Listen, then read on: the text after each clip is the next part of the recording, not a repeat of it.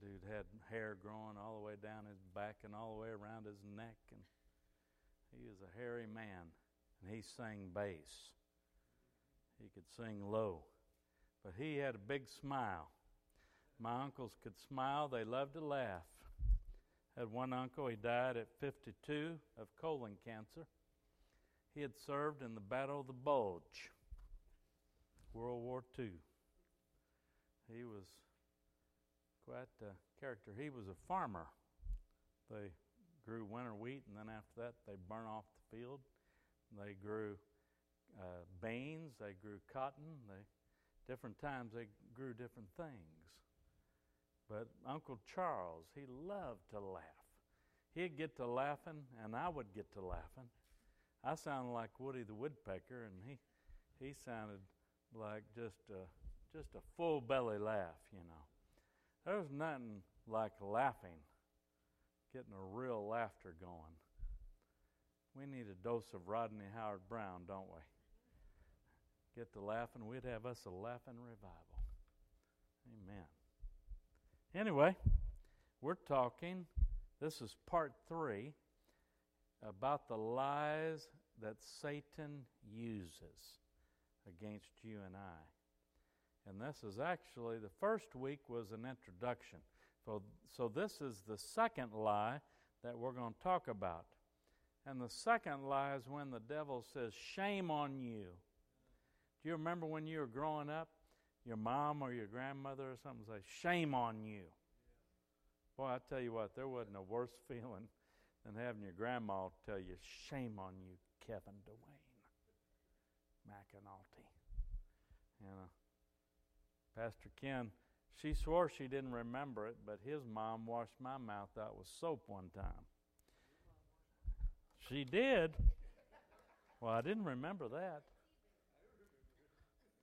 Well, I don't know what you said, but all I said was darn, you know, just a byword. I got a mouthful of soap for a byword. It wasn't even a cuss word. So, you know, our family didn't even like bywords back in those days. They were just substitutes, you know, for the real thing. So, anyway, but shame on you, you know. Some of these politicians, people need to tell them, shame on you. Amen. You know, for what they do and say and everything.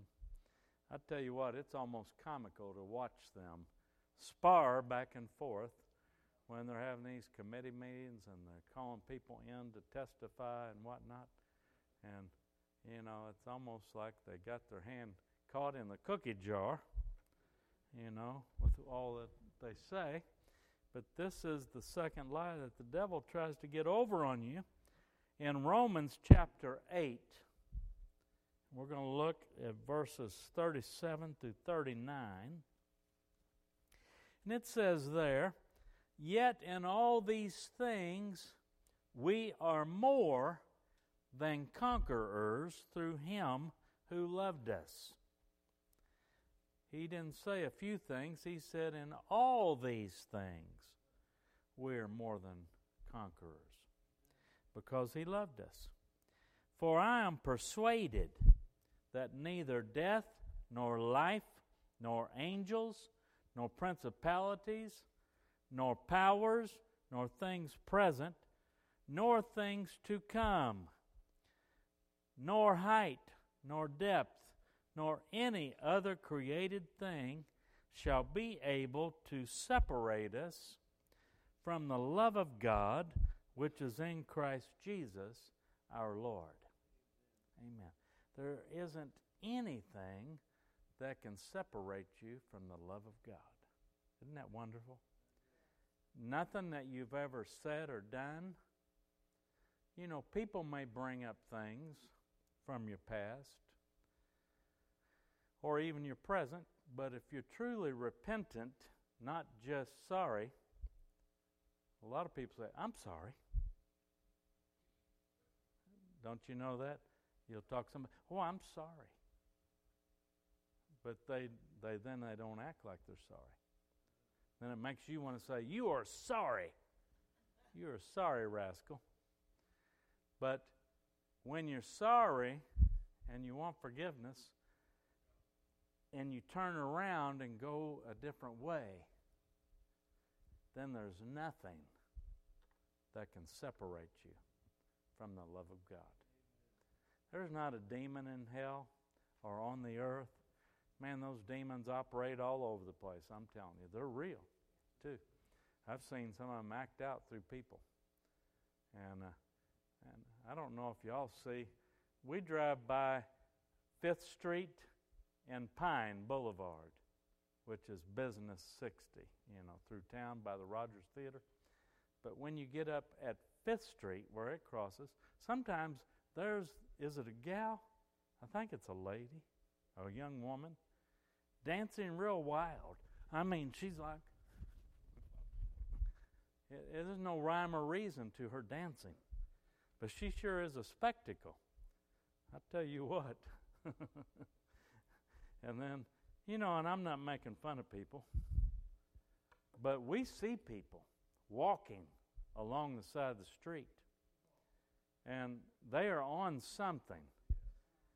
I saw, we saw a guy last night. We were on our way back from Whiteley Park watching Avery play soccer. And this guy was lost as a goose in a hailstorm. I mean, he was swatting, talking at the air, you know.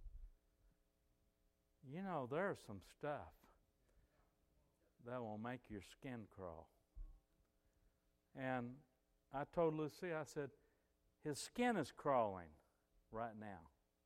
He's swatting flies or something. He's trying to swat something away from him. And so sad. These are human beings that God loves and wants to free and bring into His kingdom. But they have got to a place where they're, they're past being ashamed. They're just, they just got to go from one position of being lost to another. You know, one high to another high. And I know a lot of people in here have experienced things. But once you experience the freedom you have in Jesus Christ, that other stuff does not compare. It cannot satisfy you. Nobody can satisfy you like Jesus and His presence. There's just something so wonderful and peaceful when His presence is there. And that's for sure. But see, nothing can separate us, but the enemy wants to tell you certain things. First of all, he wants to say you are worthless, that you're not valuable. Nobody cares about you. And that's the second thing. No one loves you. He tries to convince people that nobody loves them. Why should they love themselves? And it's sad, and we understand and we know that sometimes people have been disappointed by their families. You know, Uh, I talk to people regularly, and they tell me their stories, and and thank God for families that sometimes adopt people. I was talking to a young man, and he got adopted. He was chosen before he was born. His mother wasn't going to keep him, but the family chose him. It didn't matter what race he was, because he was interracial. It didn't matter what he might going to look like when he came out of his mama's womb. They chose to love him before he was born. God loved us before we were ever procreated in our mother's womb. When that sperm went up the birth canal to meet the egg and conceived us, and we became an embryo, and then we became a living being. A human. That's why I can't wait to get to heaven one day and meet my two kids that were miscarried at about six or eight weeks. I don't remember how many weeks along you were, honey, but there was two of them between Alicia and Nicholas, and they were created beings. They were living souls. So even though they weren't born and she had to have a D N C or whatever you call it to clean out the womb. You know, they were humans that went to heaven, and they're there now. How many of y'all got somebody in heaven like that? Amen? Some of y'all had miscarriages. Yeah. You didn't, but one of your wives did. Yeah. But anyway. And uh, I'll never forget, there was a girl, when Roe versus Wade first got passed, there was this pretty girl in high school. And I took her to homecoming in my junior year, I think it was. Some of the basketball guys dared me to ask her to come to homecoming with me. So I did, and she said, yes, Nelson. Can you believe that? This pretty girl said yes, and she went with me to homecoming. And I opened up to her, and I told her a couple of my poems that I wrote.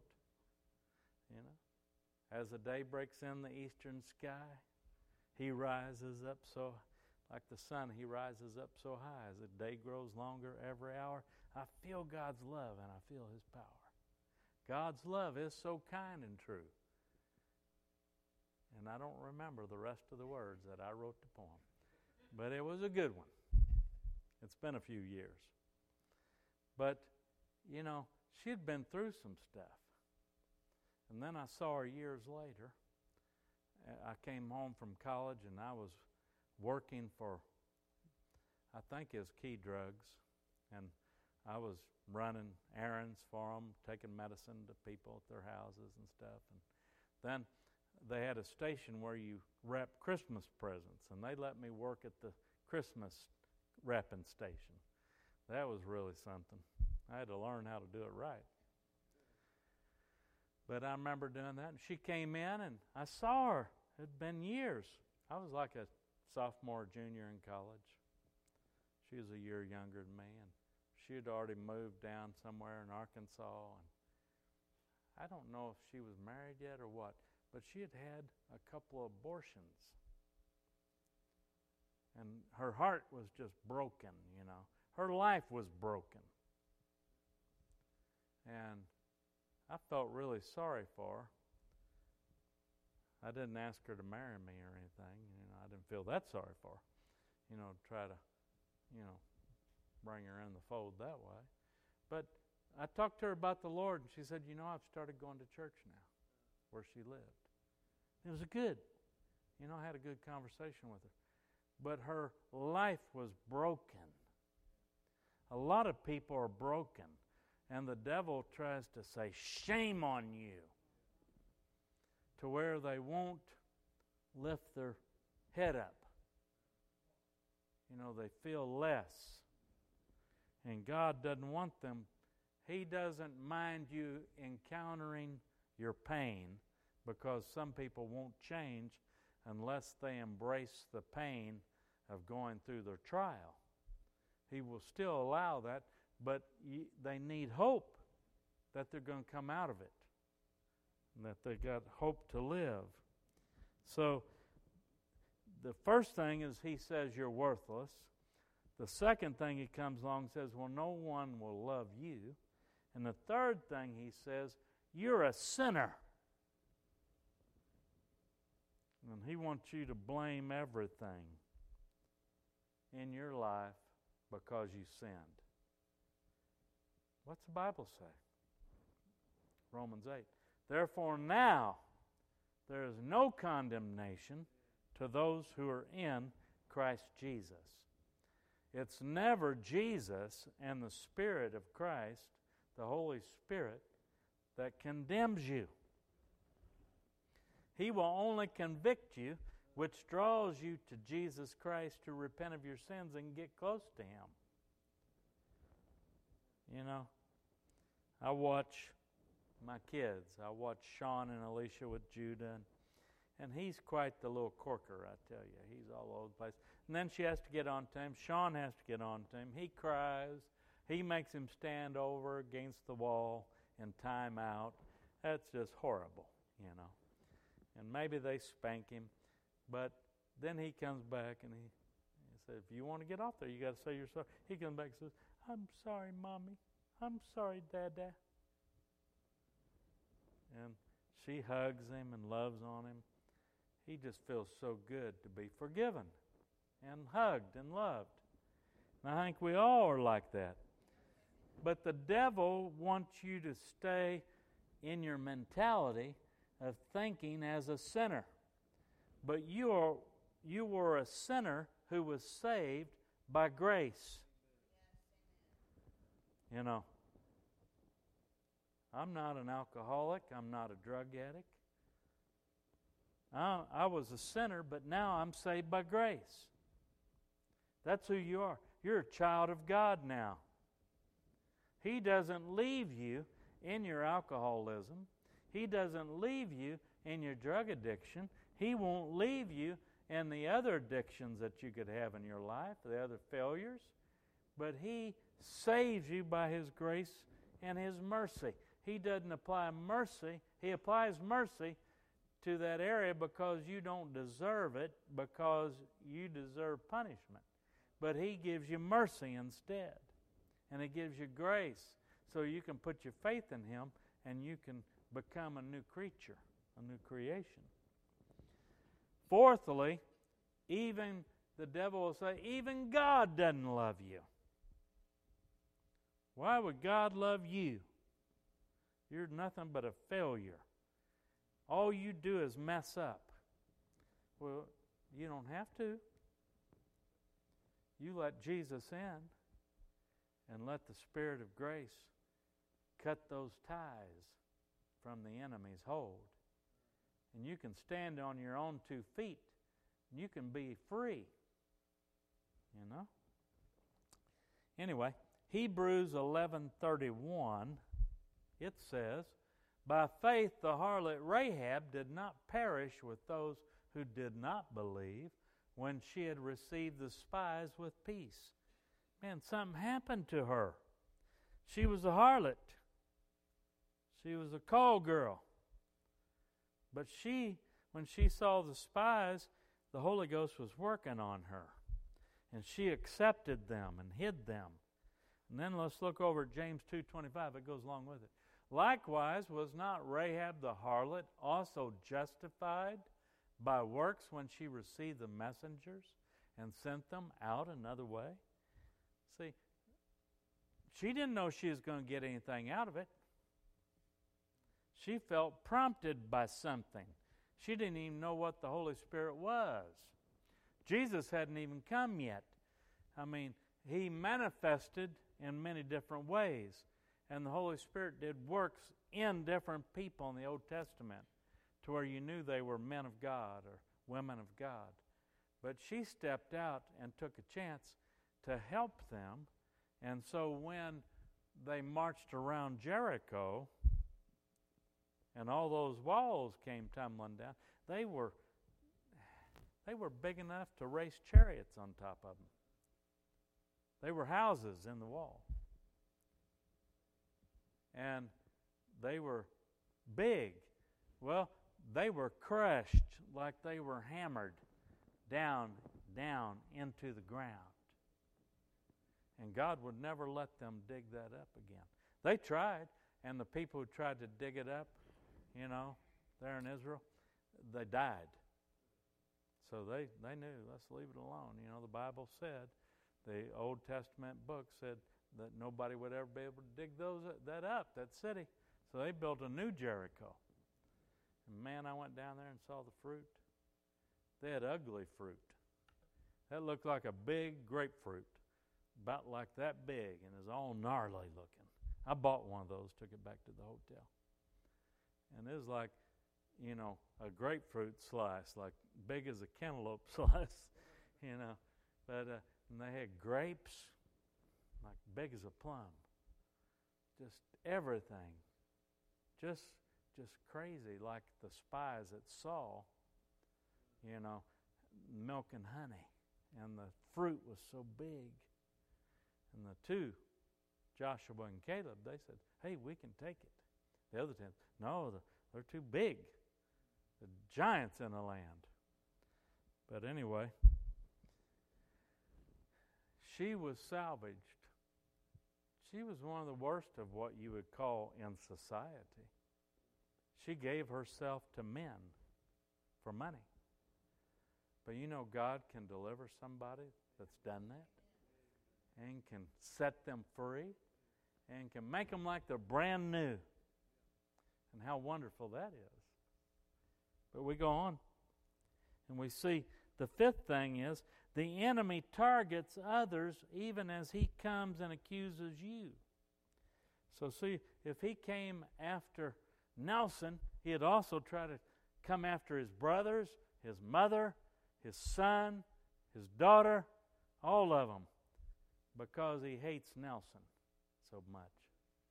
If he came after Howland, he'd try to come after his family too. If he came after me, he'd try to do something to disrupt my family.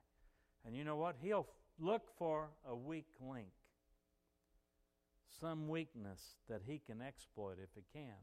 That's why you got to pray and cover your fam- family with prayer, and pray at the blood of Jesus is sufficient for every sin and every care, and that the grace of God is sufficient for every need. We see John eight, four through eight. See a story there. They said to him, "Teacher, this woman was caught in adultery, in the very act." Well, first of all, I'm wondering what were they doing in somebody's bedroom to begin with. That's pretty bold to go into somebody's house, go into the bedroom and see what somebody's up to. And they just were guilty of trespass there. But she was caught in the very act. See, they were trying to catch Jesus. Now Moses in the law commanded us that such should be stoned. But what do you say, Jesus? And this they said, testing him, that they might have something of which to accuse him. But Jesus stooped down and wrote on the ground with his finger, as though he did not hear. So when they continued asking him, he raised himself up and said to them, "He who is without sin among you, let him throw a stone at her first." And again he stooped down and wrote on the ground. Now, some people might think that he was writing their sins on the ground. And then, maybe when he stooped down again, maybe he started writing their names. And he said, "Go ahead. If you're without sin, go ahead and throw the first stone." And of course, you know the rest of the story. They all walked away and dropped their stones. He told her, she said, "Well, basically, what, what is going to happen now?" He said, "Well, where are your accusers? They're not here anymore. Go and sin no more." Man, isn't the grace of God powerful? I mean, you could be caught in adultery, and then the next Five, ten minutes, Jesus has already forgiven you and sent you out. Now, you're not to try to go out and do that and then try to get off every time. You know, that's not the way to go. It's a good way to get shot. Luke eleven twenty says, "But if I cast out demons with the finger of God, surely the kingdom of God has come upon you." He's making a point. Because they were trying to say he cast out devils by Be- by Beelzebub, by himself. He, you know, that he did it by the devil. He basically said, the devil don't cast out devils. No, he wants to send some more in there. But he said, if I cast them out by the finger of God, look out. He said, the kingdom of God has come upon you. I tell you what, he had the answer for any question or problem, and we have the answer. Doesn't matter what it is. I'm telling you, the Holy Spirit can give you the insight that you need to do and say what you need to do and say. You know, I don't put anybody down. Zach took classes in getting his master's degree on deliverance, whole books of powerful men, women of God. I've read a few books, but I never read a book how to cast a demon out of somebody. I'm sorry. It happened when I was young, and I did it for self-preservation.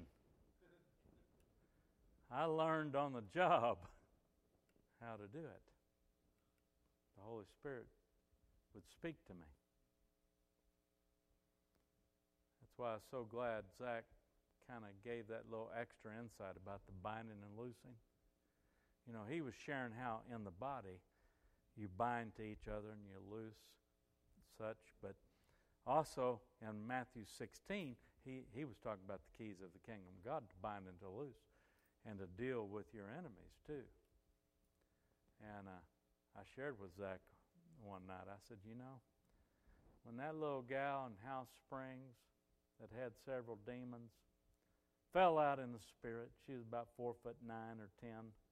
She didn't weigh over ninety-five pounds. It took four grown men to hold her down, her two arms and her two legs. I'm talking about one of them was Bobby Roethlisberger. He weighed about two twenty-five, and he owned his own gym. He lifted weights. He bench pressed like four hundred fifty pounds. It took four men, four grown men to hold her down. Did you know demonic forces have supernatural strength? That, and you wonder, well, how does that work? Well, he, the devil can use your adrenaline just like God could use it. I had a young lady up there that was babysitting, and a kid went and got slid under this car that was, you know, it looked like the car was going to crush this kid. That young girl that was five foot three and about one hundred twenty pounds went over there and lifted the end of the car, and the kid got out. She was in that church. We had a lot of supernatural stuff like that happen up there. But I didn't know what I was doing. That girl's eyes went like snake eyes. Looked at me. I looked at her. I knew I wasn't looking at her. I was looking at something very evil. And it mocked me. I said, you got to come out in the name of Jesus. And it laughed. Ha ha ha ha. I said, you got to come out. And I said, give me your name. It said some name and laughed at me, and I tried to cast it out by that name. And it spit in my face. Through her. She spit in my face. My wife was right there by me. I said, oh, Jesus. Why am I the one that always gets in this circumstance? The pastor was up on the platform getting everybody to pray and everything. I'm just like, man, he's a pastor. He should be down here doing this. Why am I doing this? But somebody's got to do it. I knew I was close enough. If I didn't do it, uh, she might rip my shirt off or something, you know. She was snapping her head back like she was going to break her neck. I had my hands underneath her head like this to keep her from going under. And uh, the Holy Spirit said, well, bind the lion and the mocking spirits. So I said, I bind you, lying and mocking spirits, in the name of Jesus Christ. And you know what? They shut up. They didn't spit in my face. They didn't lie to me. And then I said, well, Lord, what now? He said, well, tell it to give you its control, the controlling spirit's name, or you're going to curse it to a dry place. You're going to count to five.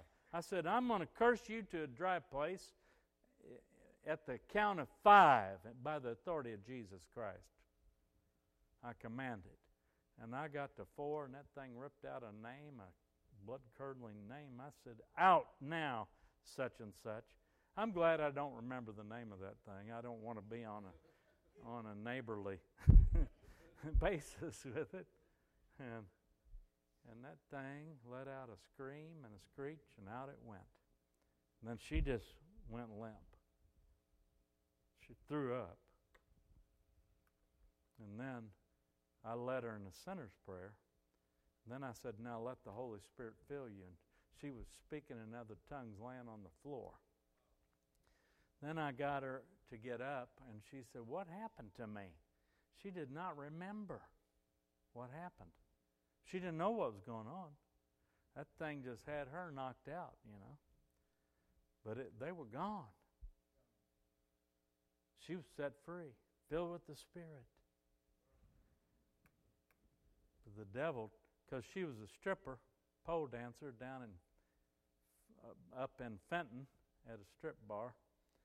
And then she lived with this old man during the week while she did that. And then she lived with the lesbian on the weekends. She was wild. But she was set free. And it was amazing what God does. She was set free and I was wiped out. When that Holy Ghost power goes through you and you deal with something, I'm going to tell you, you're physically tired. So I think I went to Pantera's Pizza and had pizza after. But anyway. But God does a work. The enemy targets people around you. She was raised in a foster home part of the time by a family in that church before she left. And so that was her connection. She knew Jesus was at that church. That's why she came. She wanted to be touched by God's presence. Anyway, let's sixthly, for the sixth thing, Jesus shows up and he makes a person free indeed, as the brokenness in their life brings the opportunity for freedom. She was broken and she needed freedom. So she came to the place of opportunity. And we need to be ready for these people because you know what? They're coming. They're going to be coming. Oh, yeah. We've seen them here already at times. They're going to come a lot more than what we've seen before. And we got to be ready to love them and handle it. John eight and twelve says, "Then Jesus spoke to them again, saying, I am the light of the world. He who follows me shall not walk in darkness, but have the light of life." So, you see, number seven, the accuser.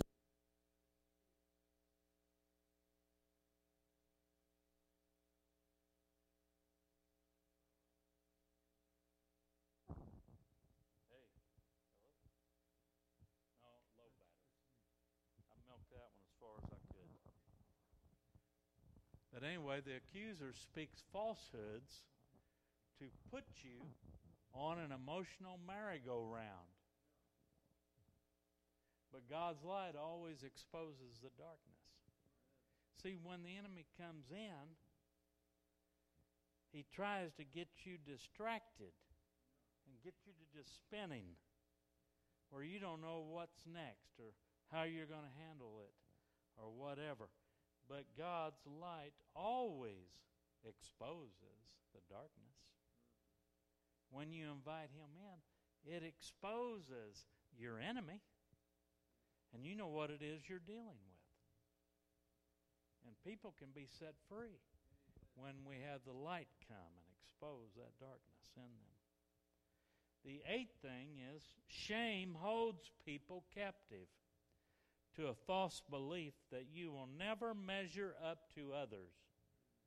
Say, because you were this or that, maybe you can never be what Brother So-and-so is. Well, sometimes you just need to hear Brother So-and-so's testimony because he may have been worse than you back in the day. Sometimes somebody will say, I'm wild. And he was wilder. But now they're saved by grace. Yeah. It's amazing. But the devil tries to get you to think you can't be what your brother or sister in the Lord is around you. But you can. Sometimes you can be more. Sometimes less is more, and sometimes more is less. You know, what you're doing for the kingdom of God is important. And so you know, don't compare yourself with somebody else. Man, I'll never preach crusades like Billy Graham. It's just not my mode. I do other things. I pray for people, get demons cast out and heal the sick and see miracles. And Billy Graham primarily preached salvation, and he got millions of people saved. That's what God marked him for. And, uh, you know, there's many people that move in different ways.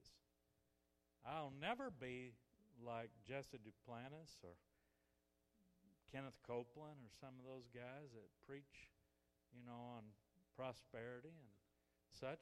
I know God wants to prosper us, but that's not my message, see. So I'm not going to throw stones at them because they preach on certain topics. If it's not your cup of tea, listen to the one you need to listen to so you can grow. Amen? Here's a question for you. How can we cycle out of falsehoods and break out of the negative belief systems of the enemy?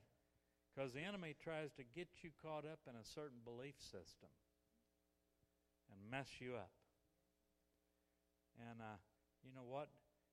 It, it all comes back to, I think Zach said this the other day, it's not about my truth or your truth. That's a fad today. Well, I just got to say my truth. Your truth is not worth a hill of beans if it's not based on Jesus Christ and the Bible. You know, what is your truth worth? You know, it's it's just your story. It's history. If it's him, you know, historical. But the answer is we must realize we were created in his image. That's how man was created. And Genesis one, twenty-six through thirty-one says, Then God said, Let us make man in our image according to our likeness. And if you notice, the word is our. It's a plural pronoun. And the word in the original is a plural for the Godhead. Let us, plural, make man in our image, plural, our likeness. Let them have dominion over the fish of the sea, over the birds of the air, over the cattle, over the earth, over every creeping thing that creeps on the earth. So God created man in his own image. In the image of God, he created him. Male and female, he created them. Then God blessed them, and God said to them, Be fruitful and multiply. Fill the earth and subdue it, have dominion over the fish of the sea, over the birds of the air, and over every living thing that moves on the earth. And God said, See, I have given you every herb that yields seeds, which is on the face of all the earth, and every tree whose fruit yields seeds. To you it shall be for food. Also to every beast of the earth, to every bird of the air, and to everything that creeps on the earth, in which there is life, I have given every green herb for food, and it was so. Then God saw everything that he had made, and indeed it was very good. So the evening and the morning were the sixth day. Wow. But he made man in his likeness. He said, Let us make man in our image. Father, Son, and Holy Ghost. We are spirit, soul, and body. We are blood, bones, and flesh. We are capillaries, veins, and arteries. Everything, if you look at it, is in threes. We are made in his image. Isn't that amazing? And he's, it's so intricate. Wow, it's just incredible how he's made us. But he made us in his image. And then when Adam fell and sin entered and we needed Jesus so that we could get right with God and we could be changed, in Second Corinthians five seventeen, Therefore, if anyone is in Christ, saved by grace, filled with his love, filled with the Spirit. He is a new creation. Old things have passed away. Behold, all things have become new. If you were into drugs, you're not a drug addict anymore. If you're into alcohol, you're not an alcoholic anymore.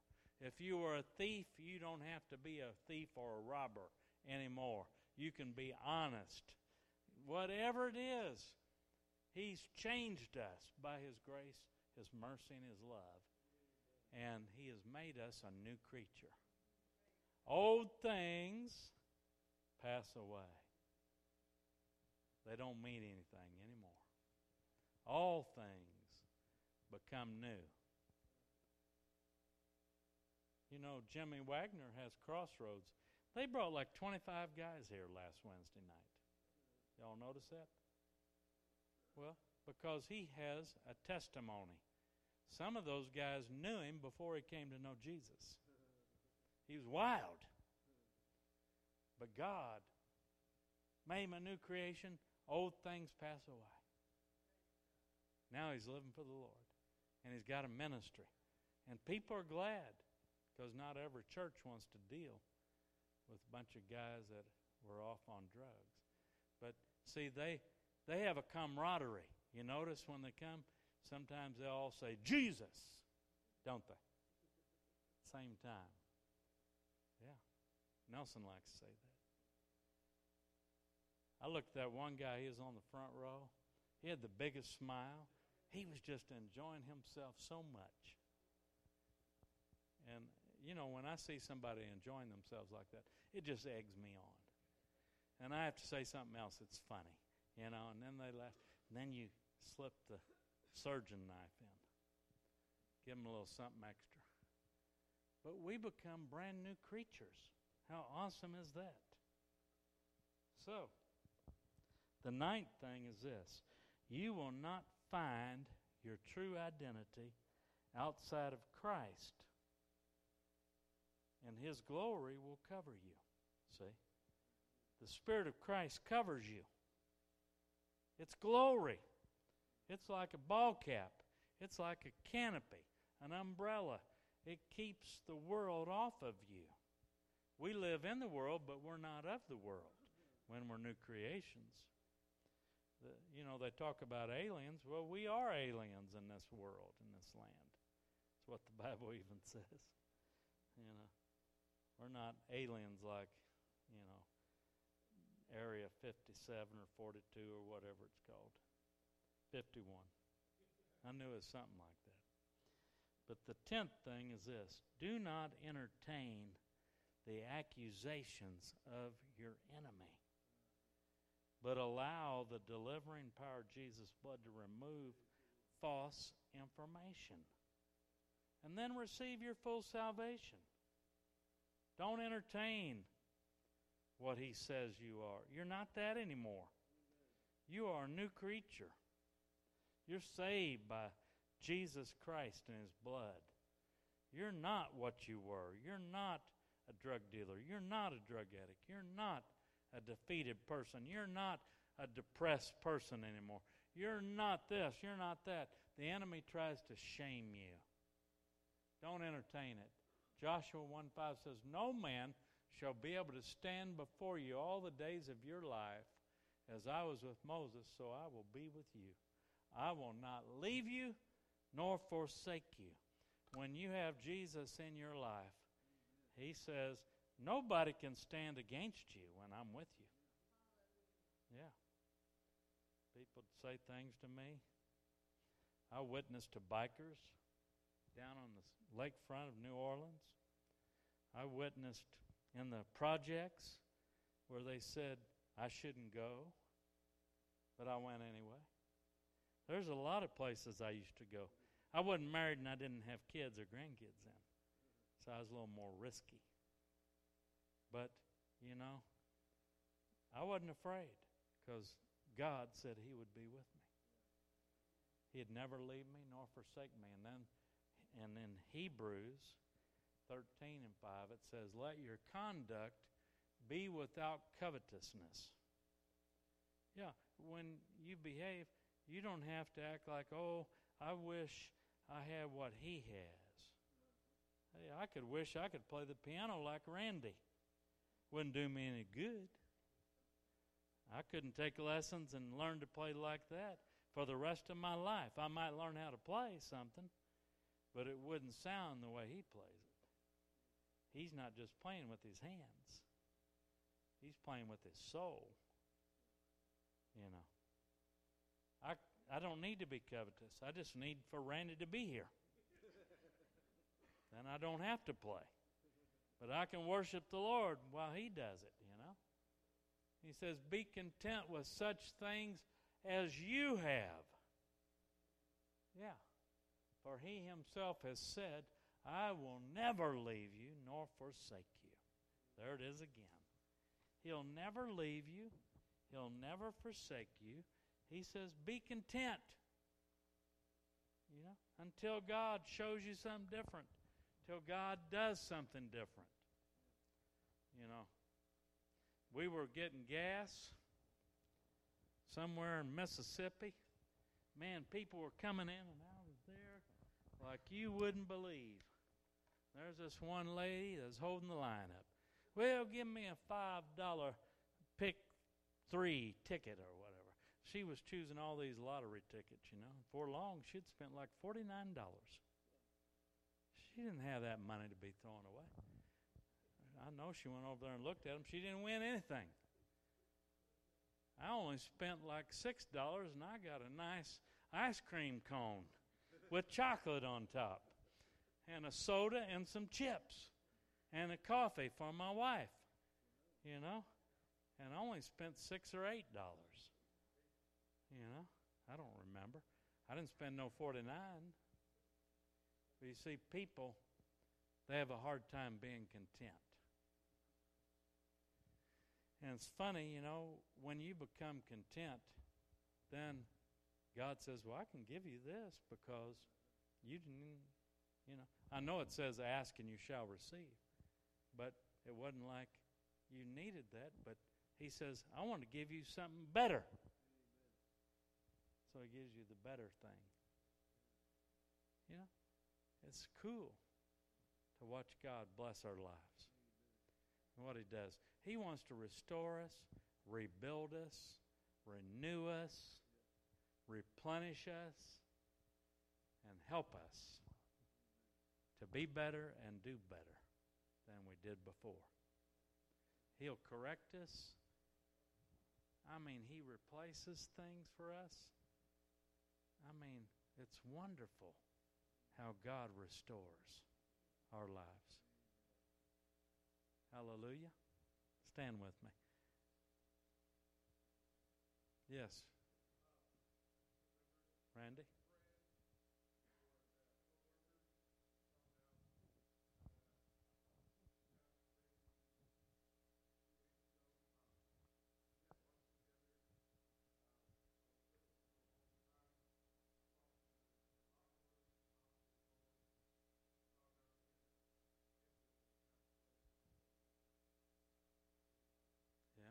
You never know when your hour comes. Are you ready? It's good you were talking to him. God wants us to be talking to people. I love it when I get a chance to talk to somebody that needs to get right with God.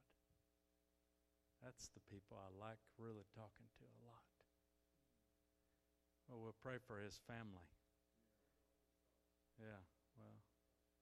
Also, John, his grandmother, Sister Connie, that comes with Eugene, she had to go to the hospital last night, and she has COVID. And there's a wedding coming up, so we're praying that. And it, her heart was being affected. So we believe for Connie right now and Eugene, Lord, that you'll keep your hand upon them, bring healing power to them. Let them not miss this wedding, Lord, we pray. And also, we pray for this family of Joe that passed away from the hospital, God, that Randy talked to. We pray that his heart was right with you, and God, that his family will choose you also, and that it'll be an opportunity for them to come to know you. In the middle of crisis, Lord, sometimes good things come. in spite of how hard it is and how much it hurts. We pray for deliverance and healing and comfort. And touch each one that's here tonight, God, and help them not to let the devil lie to them anymore. It's not time to be ashamed, but it's time to live in freedom and become everything he wants us to be. So in Jesus Christ's name, amen. All right. God bless all of you. Have a good evening. Men, I'll see you on Saturday if you can make it. We'll eat some